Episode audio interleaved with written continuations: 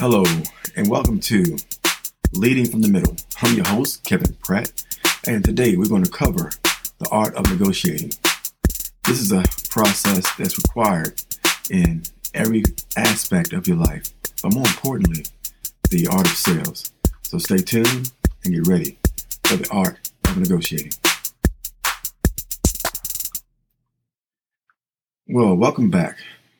First, I'd like to start out by just sharing a little bit about myself and why I feel I am an expert at negotiating. First of all, I have 32 years of experience. And when I say 32 years, I'm not that old. I'm only 47 years old. However, I started selling flowers every holiday from a store called People's Drug Store in Washington, D.C. It's now CVS, but I started out doing that at the ages of uh, 9 and 10 before I was able to work a summer job at 12. I did door to door sales for all fundraisers. So I was a kid that was knocking on the doors selling candy, Christmas wrapping, or whatever we were selling in school just to win that sparkly bracelet or that shiny shark teeth necklace that we all wanted as young boys. I sold women's shoes for Baker's Shoe Store. I did it as assistant manager and then as a manager before going to work at AT&T at age 23. So I sold everything about telecom you can think of.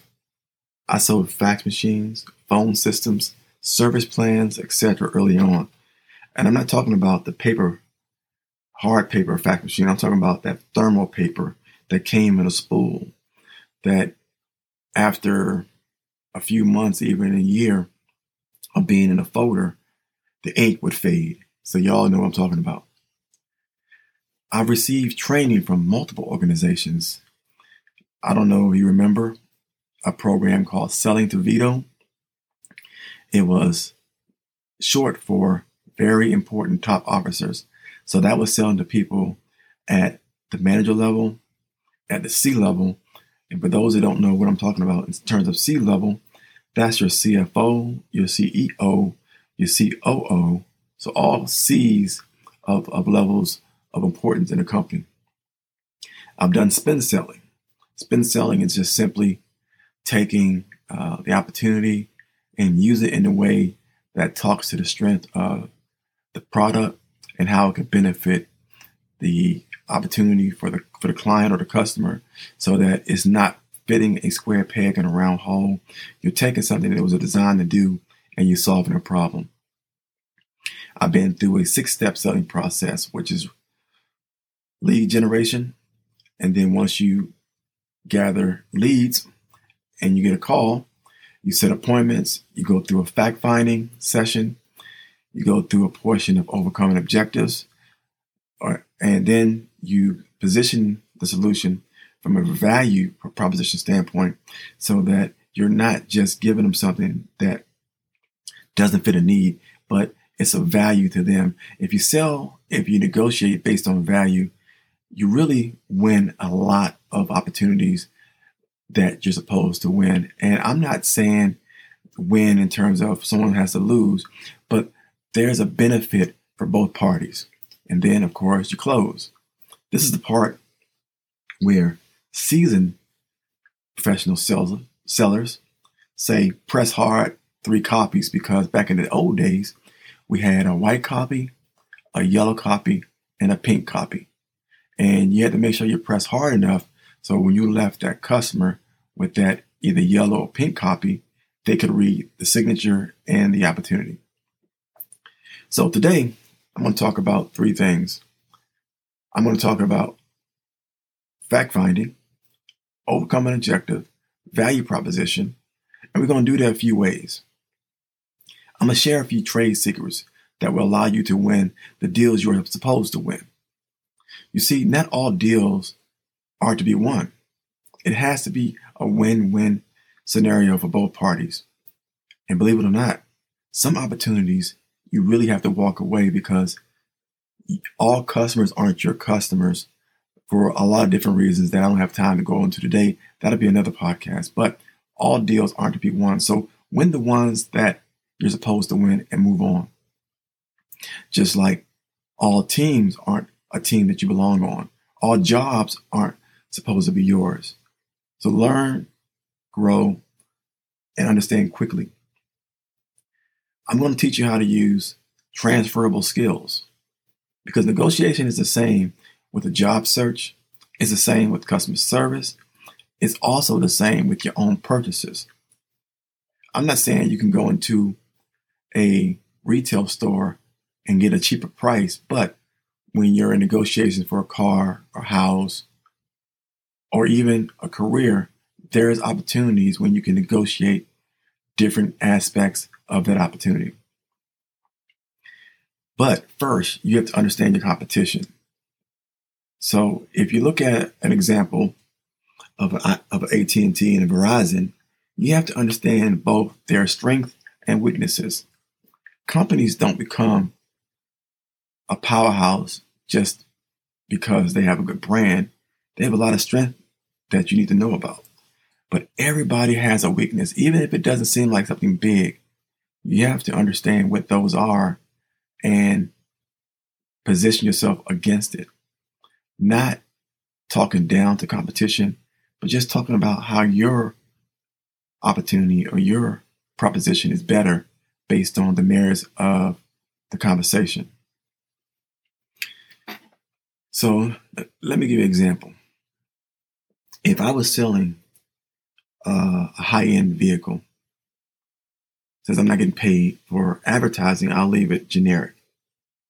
But let's say a high end vehicle at $100,000 and a middle of the road vehicle at $50,000. Well, I'll look for opportunities of white glove service at the $100,000 service.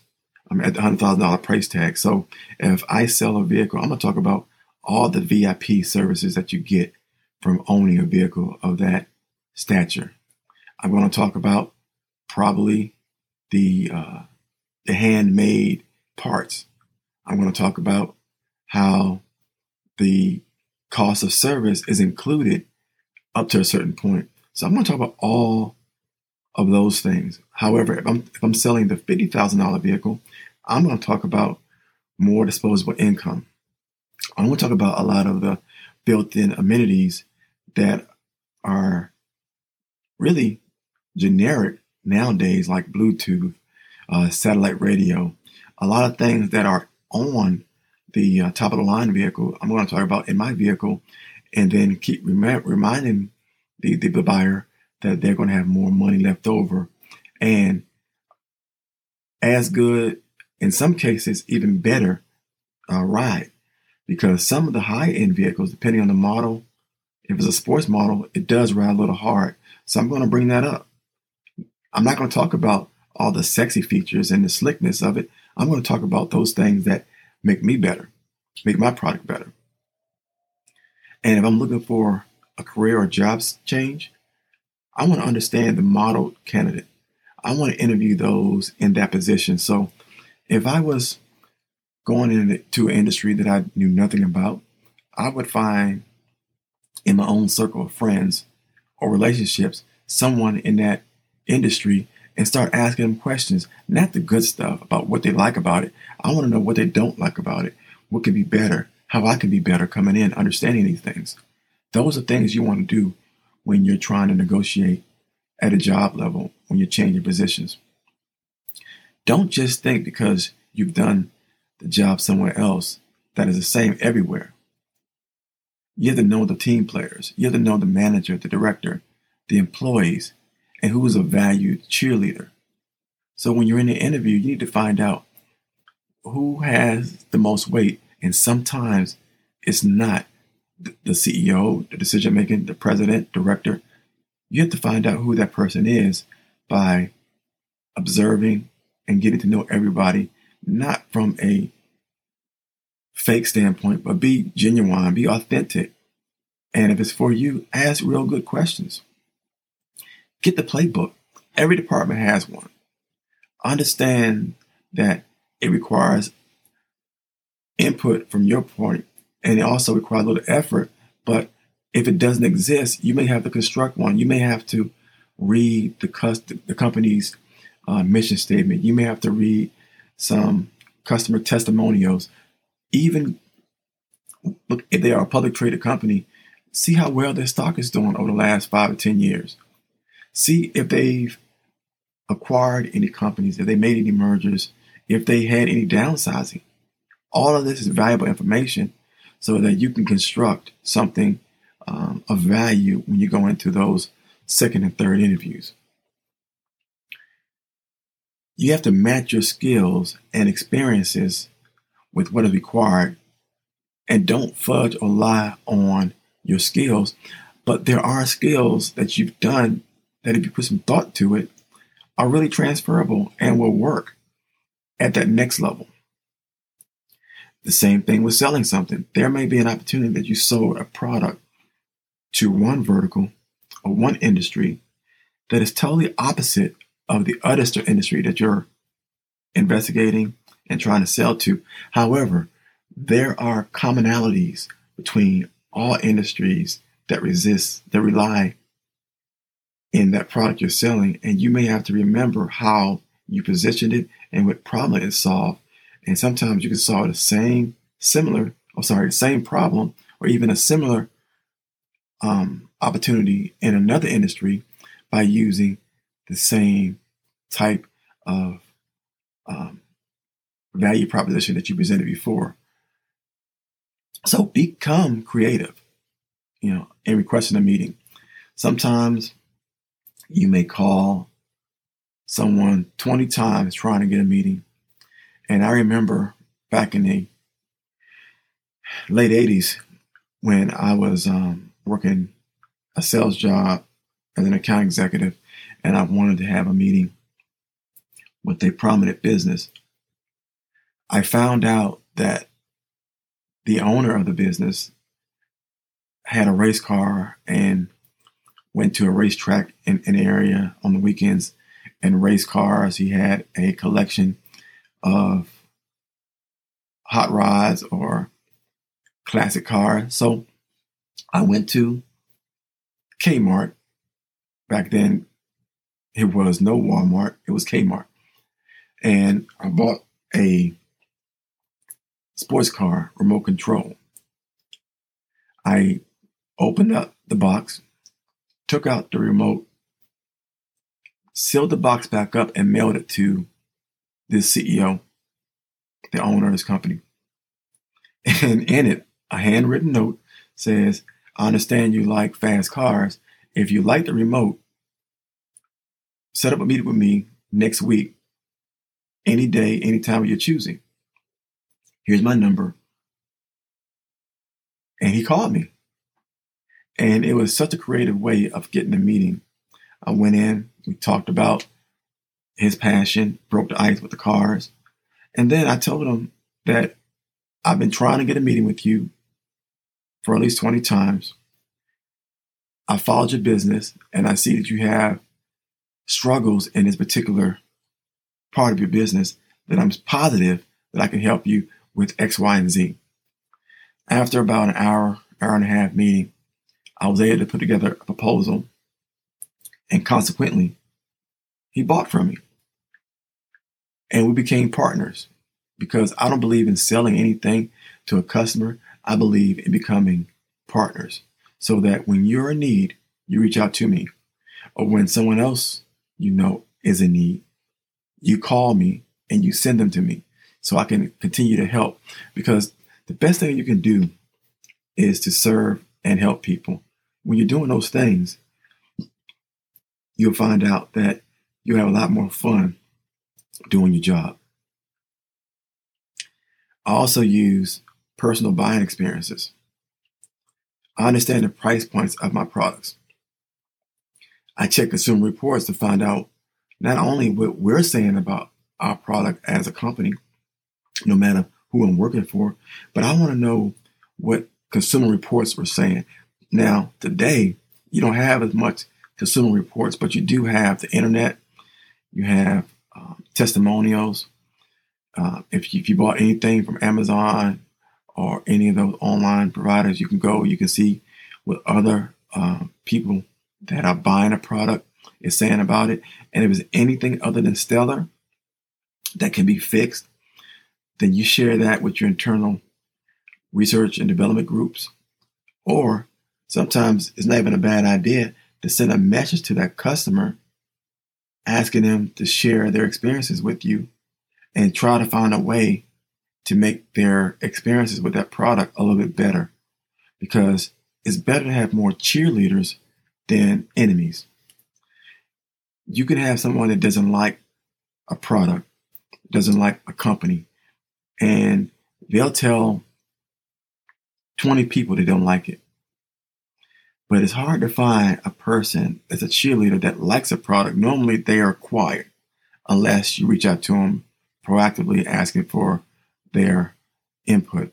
Unless it's a great product like a, a, a big brand out there that is just easy to talk about and they tell their friends, that's one thing.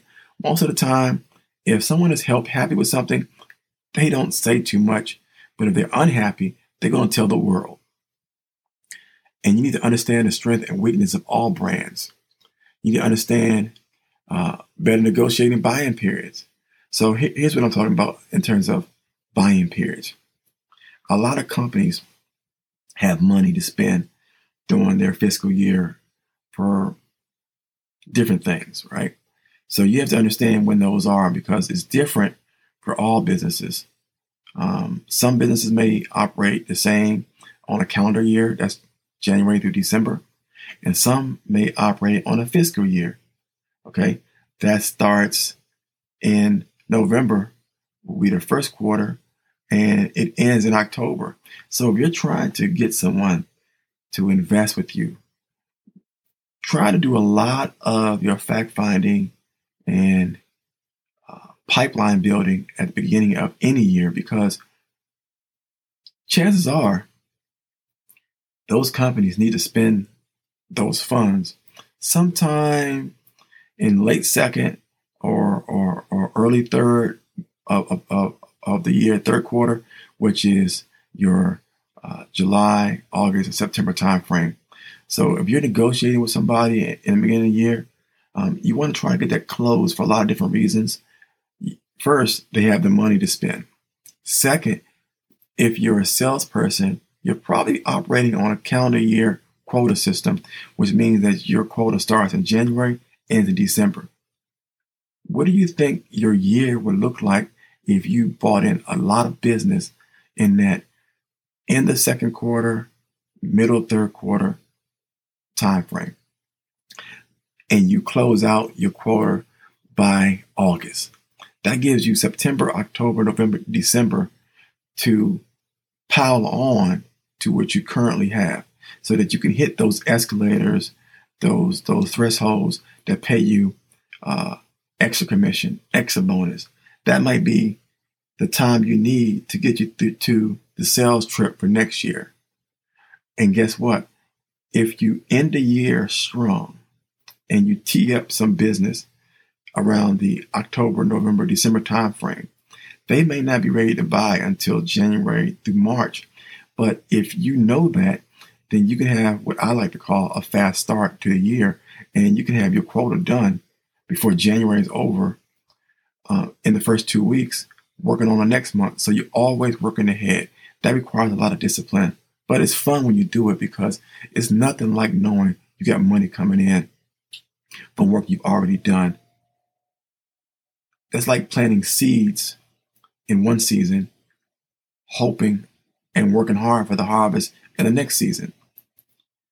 So you're doing the same thing with sales is that you plant seeds early so that you can eat off of that harvest come fall, come late su- summer when you if you're a farmer, you, you want to get your corn out the way, you want to get your tobacco out the way. Um, these are all good uh, tactics to use in sales as well. Fourth, know your customer, your business partner. So here's what here's what I, I, I, I say I do with this. As I said, no one is a win to me. They're all business partners. So I'm going to check D&B. I'm going to check uh, their stock. I'm going to see if they're publicly traded. I'm maybe going to check their uh, P&L balance sheets to see how they spend money, if they lose their money, if, if they own a lot of products, if they're in deep as far as credit, all that is public information if they're a public company. If they're not, it can be a little difficult. And I have another session to talk about reviewing private companies' financials if you're signing them up to be a distributor. View the website. Companies are proud of their accomplishments, so know where they are. If a company did something great, it's going to be a press release out, it's going to be news out. Um, they're going to shout from the highest mountain that they did a great job because they want that press to turn out to be uh, something that draws in more customers. So look for that. Here's another trick that I, that I learned a long time ago. If you see a company that's on a massive hiring uh, uh, campaign, you see their ads everywhere. And if you if you are watching LinkedIn or Career Builder or Indeed or any of those job sites, and you see a lot of job titles for the same company, and you're in sales, chances are they're growing. And if they're growing, they're going to need stuff. Whether it's office furniture, whether it's uh, products and services for communication, or whether it's a new 401k plan for their companies. You know, they're always going to be looking to grow if they're in a growth mode, and it requires additional opportunities for the employees.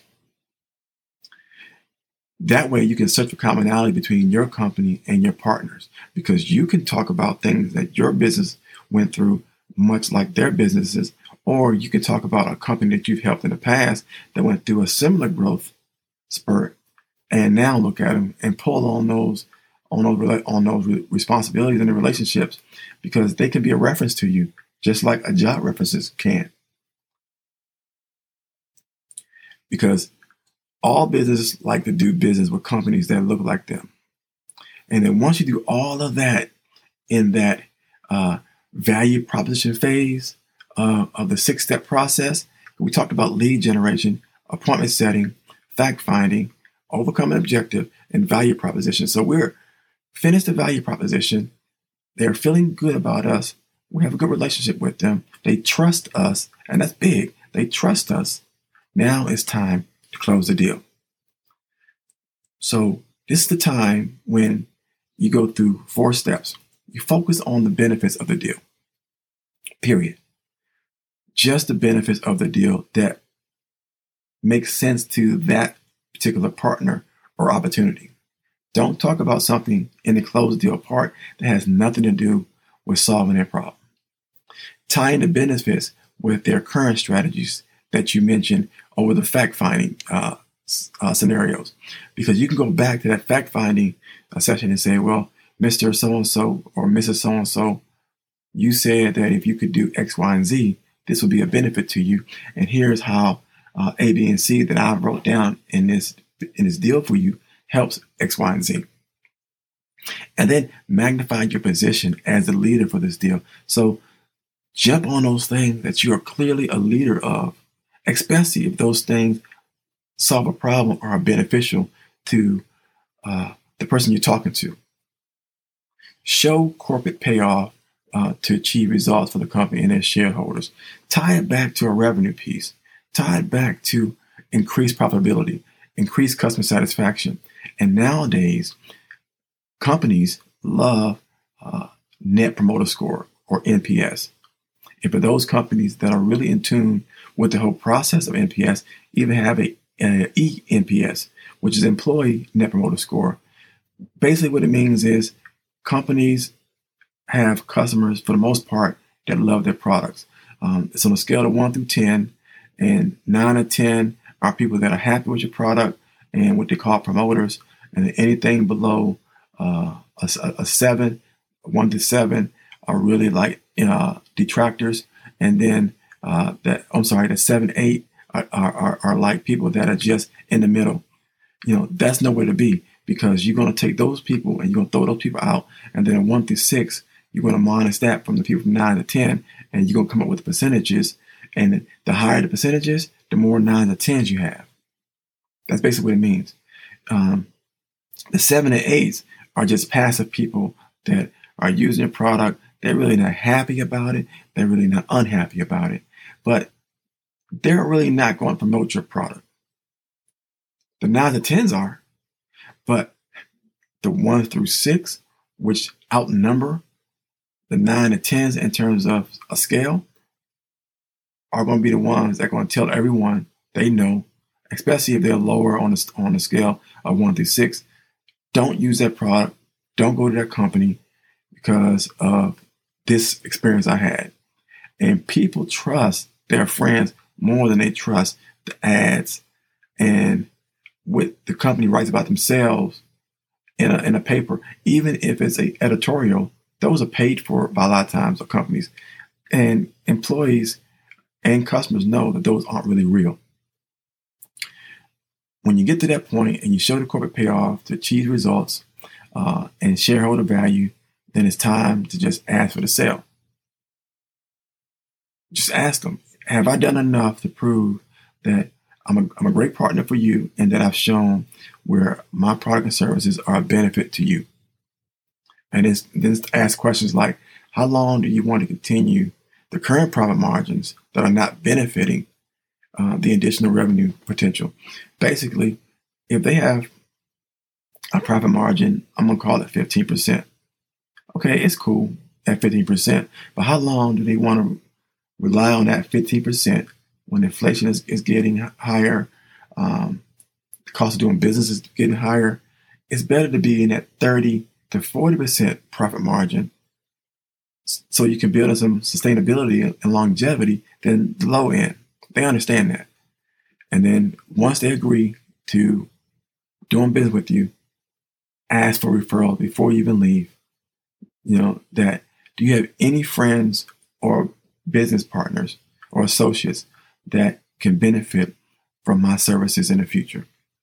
And once that happens, if it all goes well, and this is your customer to win, you're going to have a whole lot of referrals down the line, and then you will have a customer that can be a uh, poster child for your product and services. So hopefully you gain something from today's podcast, the art of negotiating. And again, I'm your host, Kevin Pratt II, and you've been listening to Leading from the Middle. Thank you.